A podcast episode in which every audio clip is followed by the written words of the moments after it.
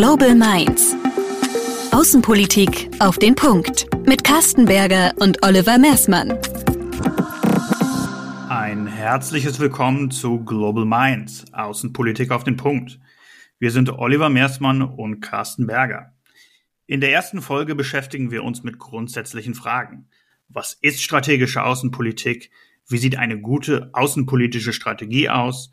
Und welche strategischen Themen sind die drängendsten im Jahre 2021? Unser heutiger Gast ist unseren Zuhörern sicher ein Begriff.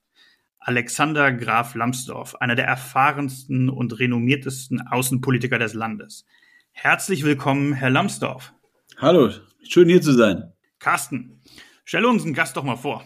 Ja, sehr gerne. Unser erstes Global Mind, Alexander Graf Lambsdorff, startete seine berufliche Karriere im Planungsstab des Auswärtigen Amts und folgte dann in den Bundestag als Büroleiter von Klaus Kinkel.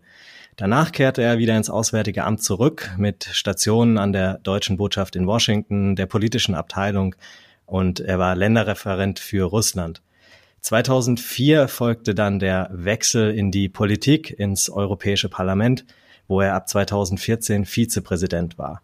Seit 2017 ist er stellvertretender Fraktionsvorsitzender der Freien Demokraten im Bundestag mit der Zuständigkeit für Außenpolitik.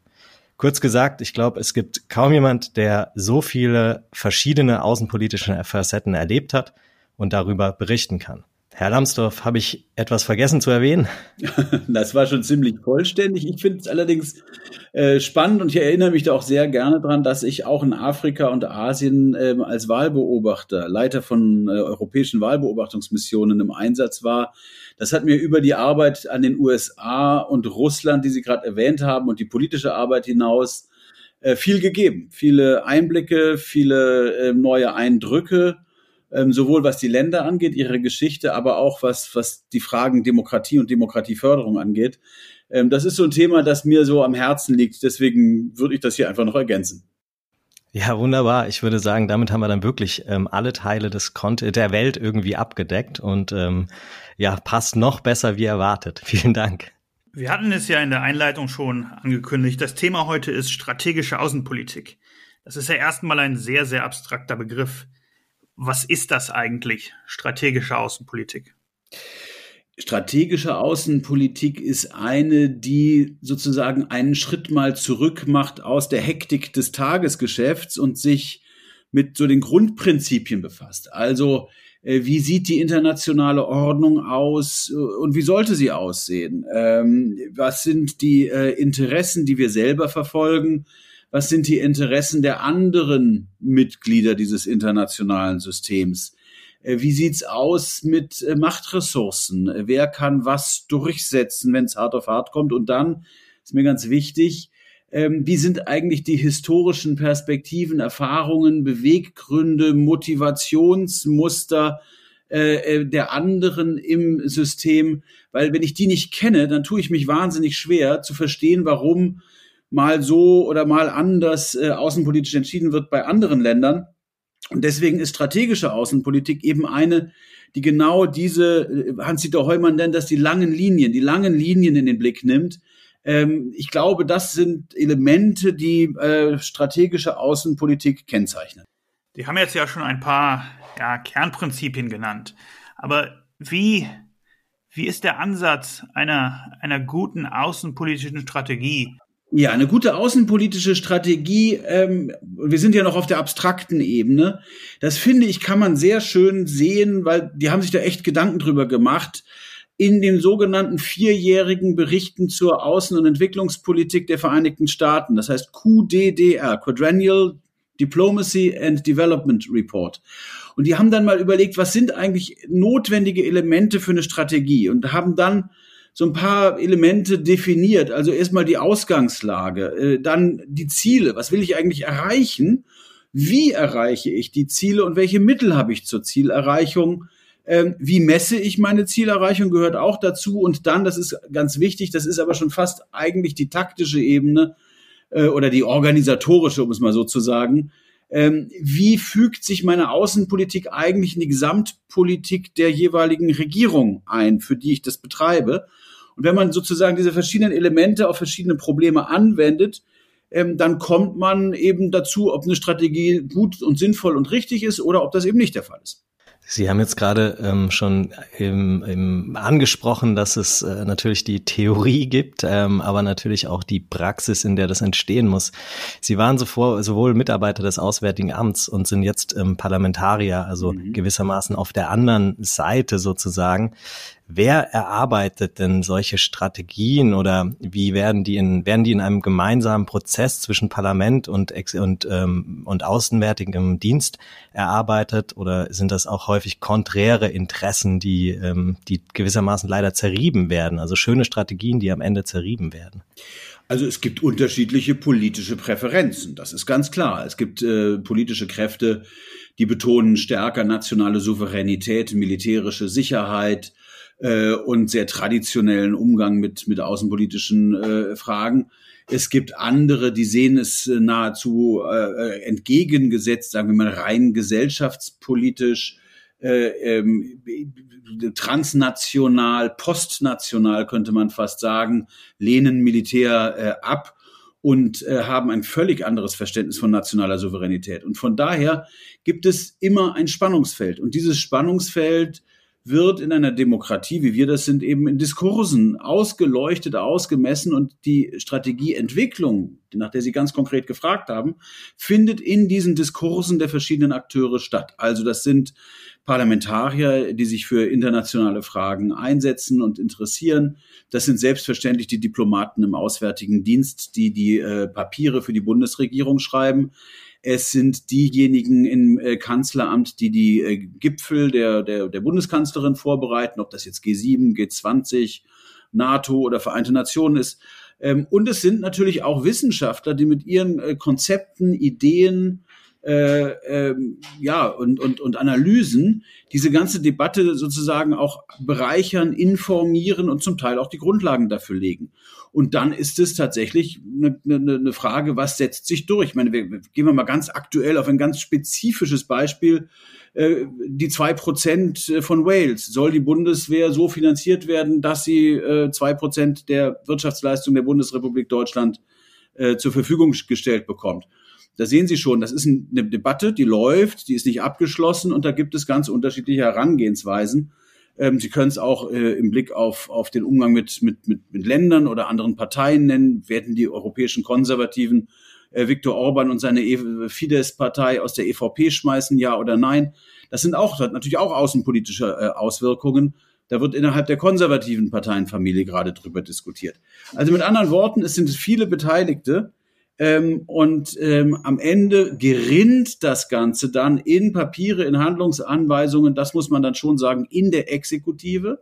Denn die Exekutive ist natürlich Trägerin der Außenpolitik, also mit anderen Worten Auswärtiges Amt, andere international tätige Ministerien und das Bundeskanzleramt. Stichwort Exekutive greife ich gerade nochmal auf. Ähm, Diplomatie ist äh, natürlich auch dem Veränderungsprozess der Digitalisierung unterworfen. Man stellt sich früher vor allem diese berühmte Hinterzimmerdiplomatie ähm, vor. Äh, in Ihrer Partei Hans-Dietrich Genscher sicherlich jemand, der all unseren Zuhörern bekannt ist, der dafür bekannt war, sehr viel und sehr intensiv zu reisen, ähm, Deals auszuhandeln und damit ja die Diplomatie zu prägen. Der ähm, erfolgreichste Stratege übrigens, der erfolgreichche Stratege der deutschen Außenpolitik seit Bismarck.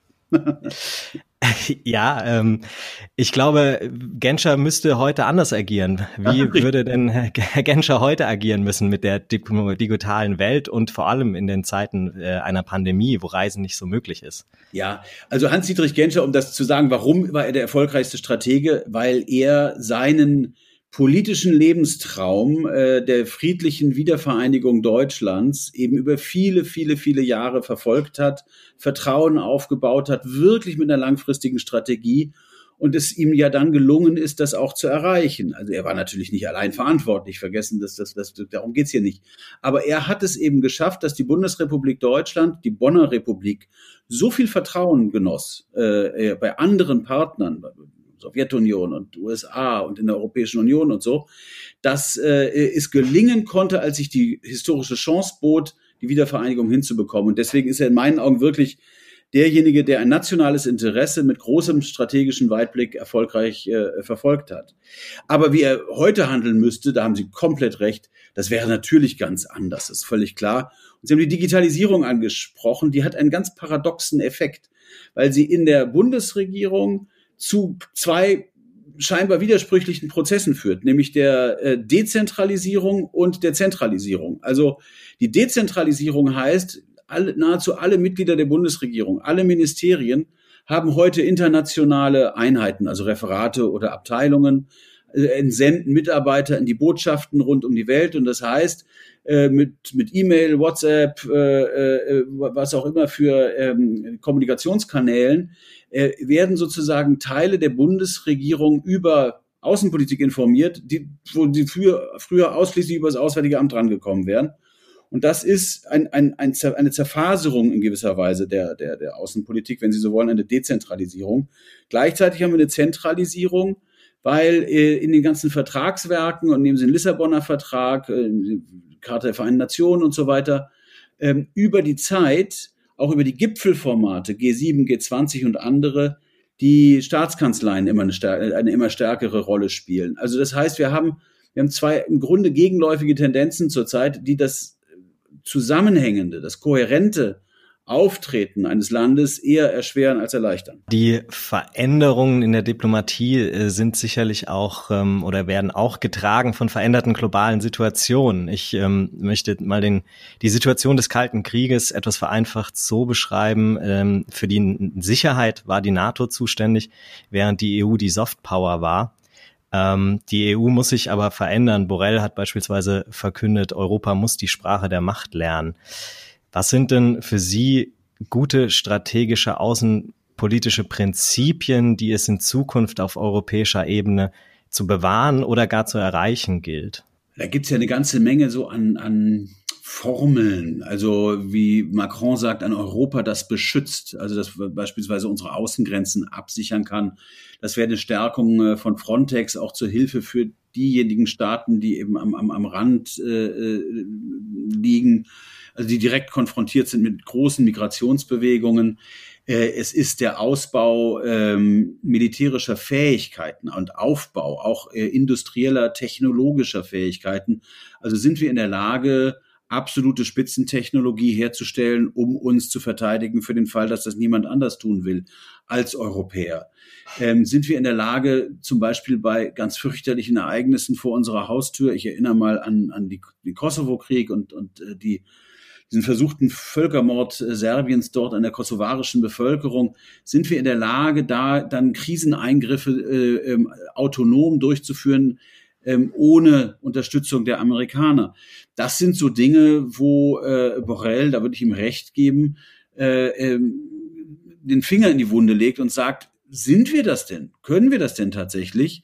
Und ich glaube, da ist noch viel zu tun. Es gibt einige Schritte in die richtige Richtung, aber im Großen und Ganzen ähm, ist Europa da noch nicht so weit, wie es eigentlich sein sollte. Wir haben ja gerade schon über die wichtigsten Elemente einer guten außenpolitischen Strategie gesprochen. Da sagten Sie, ein ganz, ganz wichtiges Element ist ein klares Ziel zu haben. Ziele sind natürlich auch oft mit Interessen gleichzusetzen. Beim Thema offenes Ansprechen von Interessen sind wir ja in Deutschland, in der Debatte in Deutschland eher zurückhaltender, zum Beispiel im Vergleich zu den USA. Ist das, ist das richtig so, diese, diese Zurückhaltung, dieser Ansatz? Oder brauchen wir eine offenere Debatte zu außenpolitischen Interessen? Ja, das ist ganz interessant. Äh, Sie, Ihre Beobachtung, würde ich sagen, trifft für die Gesellschaft insgesamt zu. Bei denjenigen, die sich mit Außenpolitik befassen, gibt es eine sehr lebhafte Diskussion darüber, was unsere Interessen sind. Also ähm, das ist kein Tabuthema mehr. Äh, man hat auch gesagt, ja, Deutschland, weil es äh, beschränkte Souveränität hatte bis 1990, hat das irgendwie nie gelernt. Aber ich habe ja gerade auf Genscher verwiesen. Genschers großes Ziel war die Realisierung eines nationalen Interesses, nämlich die äh, Wiedervereinigung. Also das heißt, es hat auch immer schon, sagen wir mal, Überlegungen zu dem Thema gegeben. Was aber stimmt ist, dass für Menschen, die sich mit Außenpolitik nicht so viel befassen, das Ganze leicht eine Art äh, Missverständnis auslöst. Man, man, man wolle also sozusagen äh, in egoistischer Manier äh, in, in, die, in die Mottenkiste der Geschichte greifen und äh, allein irgendwelche Interessen durchsetzen. Das sehen diejenigen, die Außenpolitik in, in Deutschland äh, gestalten, weit überwiegend anders. Das ist bei der AfD so. Aber wenn ich mir das demokratische Spektrum mal anschaue von äh, Grünen, SPD, Union und FDP, äh, dann sehe ich, dass es da also durchaus äh, eine Debatte gibt und auch einen relativ weitgehenden Konsens. Also Verankerung in der Europäischen Union, äh, Offenhalten von Handelswegen, militärische Absicherung, so dass man uns nicht erpressen kann. Dafür Mitgliedschaft in der NATO. Und dann werden die Nuancen entsprechend äh, äh, diskutiert, äh, wie man priorisiert, äh, wie man äh, äh, ähm, ja, äh, finanziert. Das ist ja der, der reale Ausdruck der Priorisierung. Es gehört auch dazu, das ist ganz interessant und das dürfen wir nicht vergessen, dass wir natürlich äh, auch in Afrika beispielsweise Interessen haben, ähm, weil das äh, nun mal ein Kontinent ist, der direkt vor unserer Haustür liegt äh, große Herausforderungen, große Chancen bietet, aber natürlich mit dem Migrationsthema eines, das seit 2015 für viele Menschen in Deutschland ein ganz unmittelbares ist und das außenpolitisch bearbeitet werden muss. Also mit anderen Worten, es gibt eine Interessendiskussion, Interessendebatte. Ich würde mir manchmal wünschen, dass äh, wir das in der breiteren Öffentlichkeit mit der gleichen Gelassenheit diskutieren könnten wie Franzosen oder äh, Russen oder Amerikaner, die das ganz selbstverständlich tun. Ähm, aber es ist nicht so, als ob es das nicht gäbe bei denjenigen, die es ähm, sozusagen, ich sag mal in Anführungszeichen, beruflich äh, machen. Ich ähm, denke jetzt gerade noch mal so ein bisschen nach über die öffentliche Berichterstattung und ähm, wenn man da so über strategische Ziele in den Zeitungen blättert, dann findet man sehr oft äh, China, China mit äh, China, Made in China 2025 oder der Seidenstraßeninitiative. Ähm, dagegen steht über die strategischen Ziele, außenstrategischen Ziele der Bundesregierung oder der Euro auf äh, europäischer Ebene der Kommission eher weniger in den Zeitungen. Würden Sie sich wünschen, dass das klarer kommuniziert wird, auch eben um die Bevölkerung einzubinden und Akzeptanz zu werben? Herr Berger, das ist in meinen Augen ist das ein echtes Defizit. Ähm, und da haben wir, das sage ich jetzt mal für meine, meine Partei, wir haben da wirklich auch konkrete Vorschläge gemacht. Wir fänden es beispielsweise richtig als Liberale, wenn jede neue Bundesregierung, jetzt ganz egal wer sie stellt, circa ein Jahr nach Amtsantritt ein Dokument vorlegt, in dem genau diese Dinge drinstehen, die für eine Formulierung außenpolitischer Strategien einfach so zentral sind. Also beispielsweise die, die Ausgangslage, wie sieht man die Bedrohungen und Chancen der, der, der, des internationalen Systems? Wo tut sich was? Was will man äh, erreichen? Also welche, welche Ziele will man umsetzen? Will, man will den Iran nuklearwaffenfrei haben. Äh, man will äh, ähm, die Integration der Staaten auf dem Westbalkan vertiefen. Äh, man will eine konstruktive Beziehung zum Vereinigten Königreich nach dem Brexit organisieren und so weiter und so weiter. Definiert man dann die Ziele und dann schreibt man auch auf, wie man das erreichen will. Im Grunde eine Anlehnung, wenn Sie so wollen, konzeptionell an diesen Bericht, den die Amerikaner machen, alle vier Jahre. Das kann man nicht jedes Jahr machen, das ist zu viel Arbeit. Und dafür sind die Kurven und auch die, die, die, die, die Zeiträume, in denen die Politik da gestaltet werden muss, auch zu lang. Aber das zu formulieren und dann, und das ist mir wichtig, das im Deutschen Bundestag in einer großen Debatte mit allen dort vertretenen Parteien zu diskutieren vor den Augen der Öffentlichkeit, ich glaube, das würde enorm helfen, mehr Akzeptanz zu schaffen. Und dann ein bisschen kleinerer Rahmen. Wir haben ja ein Ereignis in Deutschland, das wirklich globale Bedeutung hat, wenn es um Außen- und Sicherheitspolitik geht. Das ist die Münchner Sicherheitskonferenz. Und deswegen haben wir vorgeschlagen als FDP, die Woche, also in der der Bundestag sich trifft, vor der Münchner Sicherheitskonferenz, das ist immer im Februar ungefähr, diese Woche zu einer internationalen Woche zu machen und im Deutschen Bundestag die internationalen Themen zu debattieren. Und zwar aus allen möglichen äh, Blickwinkeln. Das kann auch äh, beispielsweise Förderung von Studentenaustauschprogrammen, die Zukunft von Erasmus sein. Ähm, das, das muss logischerweise die ganze Entwicklungszusammenarbeit sein. Das kann unsere militärische Position im Bündnis sein. Das können aber auch Forschungskooperationen sein. Das ist, also wir haben ja irrsinnig viele Dinge, bei denen wir in internationalen Bezügen agieren.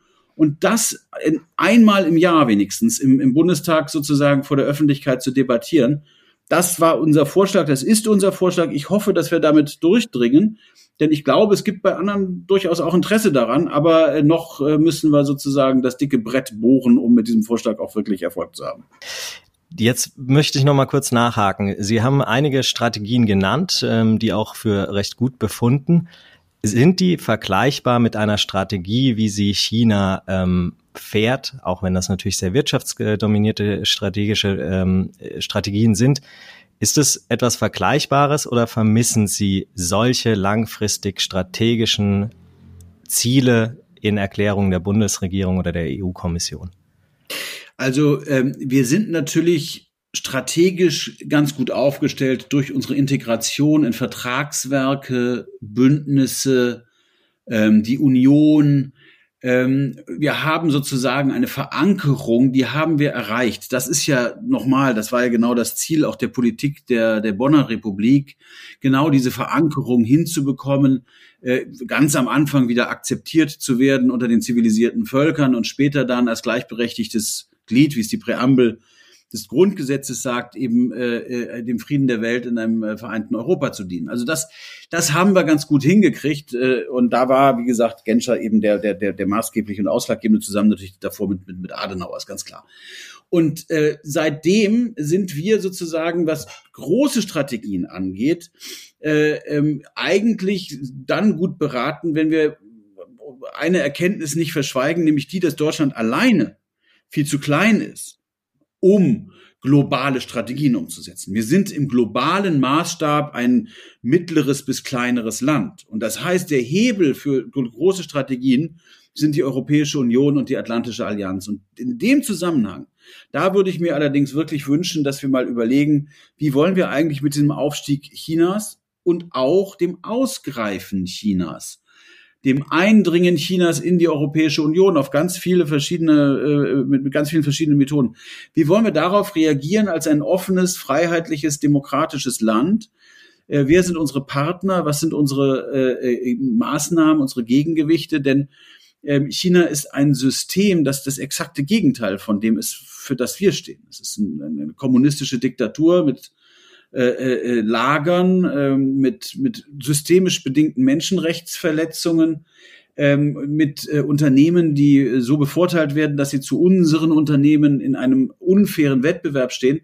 Und ich glaube, dass der Amtsantritt von Joe Biden in, äh, dafür eine Gelegenheit gibt, das atlantisch, europäisch, aber dann darüber hinaus, und das würde ich sagen, würde ich jetzt den globalen Westen bezeichnen, also die globalen Demokratien, Australien, Japan und andere, dass man sich zusammenschließt und sich überlegt, wie kann man diesen chinesischen Einfluss entweder so kanalisieren oder so zurückdrängen, dass er keine Gefahr ist für unsere politischen Systeme. Ich glaube, das ist ganz, ganz entscheidend. Ähm, denn das ist die große strategische Herausforderung des 21. Jahrhunderts, die sich militärisch im Pazifik vornehmlich abspielen wird, aber auf zahllosen anderen Feldern, nehmen Sie Technologie, Politik, das 5G-Netzwerk, Huawei, diese Debatte, eben auch hier bei uns. Und deswegen glaube ich, das, das ist wirklich die große strategische Frage, an die wir ran müssen und äh, bei der wir auch äh, vielleicht harte Diskussionen führen müssen. Aber wenn wir die nicht führen, ähm, dann haben wir irgendwann ein Problem. Ich will das Thema China dann nochmal aufgreifen. Sie haben es jetzt ja selber angesprochen. Und zwar, wie könnte eine solche europäische China-Strategie denn aussehen? Ist natürlich eine extrem komplexe Frage, äh, die nur schwer mit einer kurzen Antwort zu beantworten ist. Aber was wären denn die langen Linien einer solchen China-Strategie aus europäischer Sicht? Also zum einen ist es die Anerkennung der Tatsache, dass äh, China selber natürlich in fast noch längeren Linien denkt als die, die wir machen. Äh, Chinas Geschichte geht ja tausende von Jahren zurück und die sehen im Grunde die letzten äh, zwei, drei Jahrzehnte als den Beginn einer Entwicklung, den Beginn eines Wiederaufstiegs hin zu einer Weltordnung, an deren Spitze wirklich dann nur China steht, das Reich der Mitte. Das muss man einfach wissen. So ist die Weltordnung in, in, in, in der chinesischen Sicht. Unsere Sicht auf die Weltordnung ist eine völlig andere. Und deswegen glaube ich, nämlich eine der gleichberechtigten Mitgliedstaaten der Vereinten Nationen, äh, nach innen durch Freiheit und Demokratie gekennzeichnet.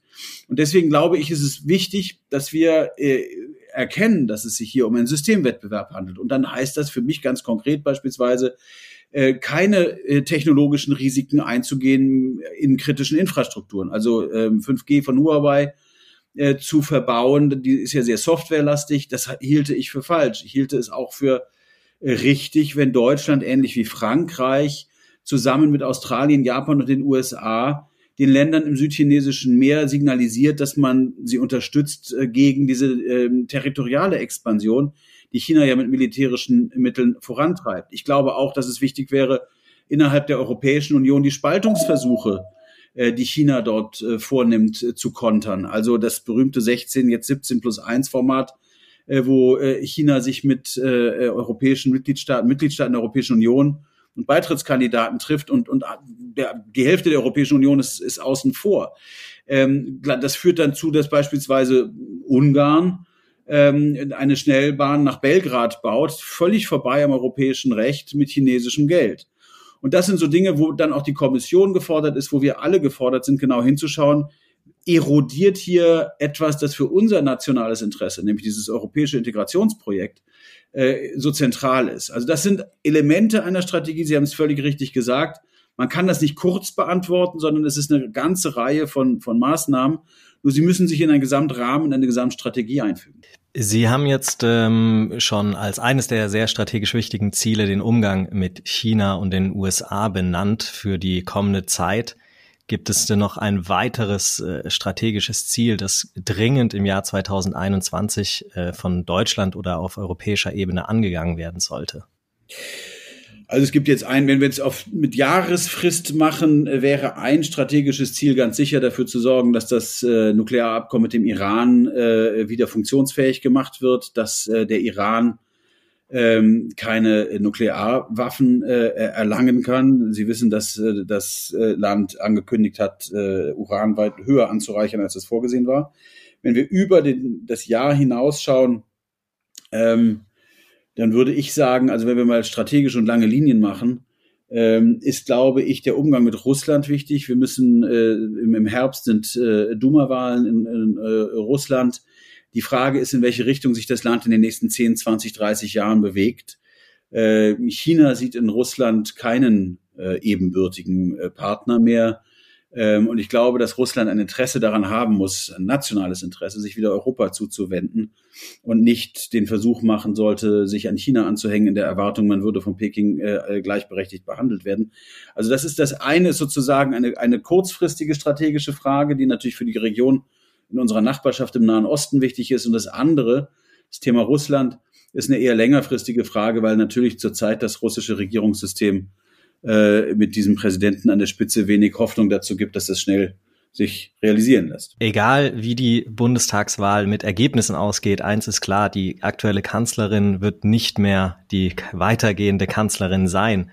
Ähm, hat das Auswirkungen auf die Russlandpolitik?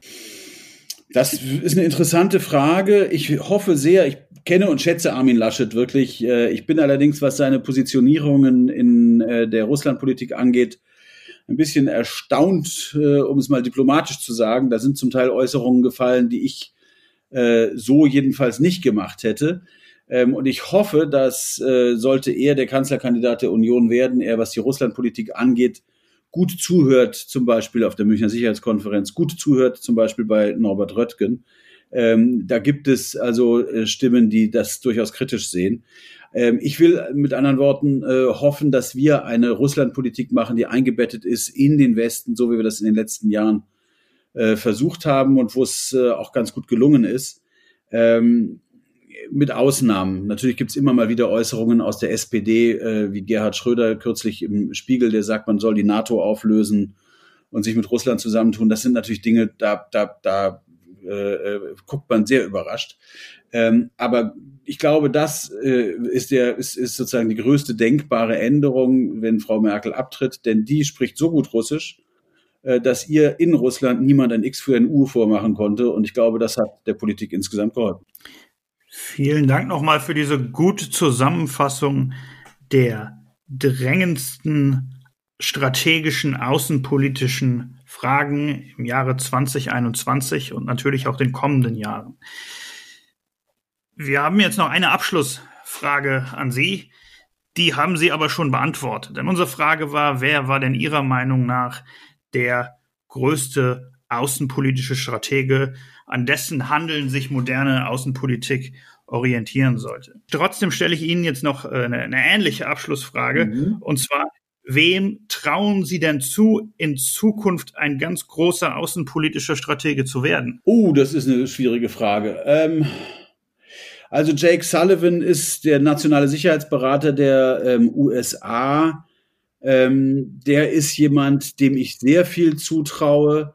Ähm, es gibt natürlich, es gibt kluge Köpfe in vielen Hauptstädten, übrigens auch in Hauptstädten, mit denen wir nicht freundschaftlich verbunden sind, ob das jetzt Peking oder Moskau ist. Ähm, ob das aber auch in befreundeten Ländern ist wie Paris oder, oder, oder Jerusalem. Also ich glaube, dass eigentlich das größte Potenzial für eine, eine Strategisierung, sage ich mal, Europas, die uns ja unmittelbar berührt, zurzeit eindeutig in Paris zu finden ist bei Emmanuel Macron. Wenn Sie sich seine Rede 2017 in der Sorbonne ähm, nochmal anhören oder das durchlesen, was er dort ausführt zur Stärkung der europäischen Handlungsfähigkeit, er nennt das äh, europäische Souveränität, führt in Deutschland immer zu so Verwechslungen, weil die Juristen das nicht verstehen. Das ist, äh, es geht um Handlungsfähigkeit. Es geht nicht um äh, staatsrechtliche Souveränität. Äh, da ist Macron, glaube ich, eindeutig äh, die Nummer eins äh, in Europa. Und äh, wenn er wiedergewählt wird 2022, also noch eine weitere Amtszeit bekommt, dann hoffe ich, dass von seinen Gedanken sich doch äh, vieles realisieren lässt. Herzlichen Dank für dieses sehr spannende Interview, Herr Lambsdorff. Danke Ihnen. Wir bedanken uns natürlich auch bei unseren Zuhörerinnen und Zuhörern. Wie immer gilt, teilt uns eure Ideen mit, lasst uns wissen, wen ihr schon immer mal zu einem außenpolitischen Thema hören wollt. Wir freuen uns über euer Feedback. Servus und bis bald, hoffentlich. Das war Global Minds mit Carstenberger und Oliver Mersmann. Sagt uns eure Meinung zur heutigen Folge auf LinkedIn oder Twitter unter Global Minds Podcast. Die Links findet ihr in den Show Notes.